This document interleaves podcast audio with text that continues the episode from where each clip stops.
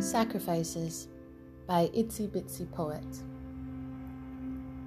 I've taken my coat off way too many times to warm the wrong people.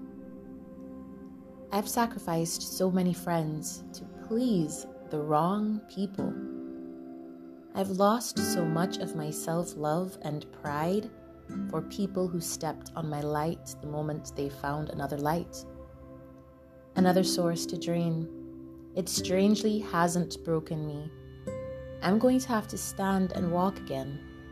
My question is who will walk with me? The end.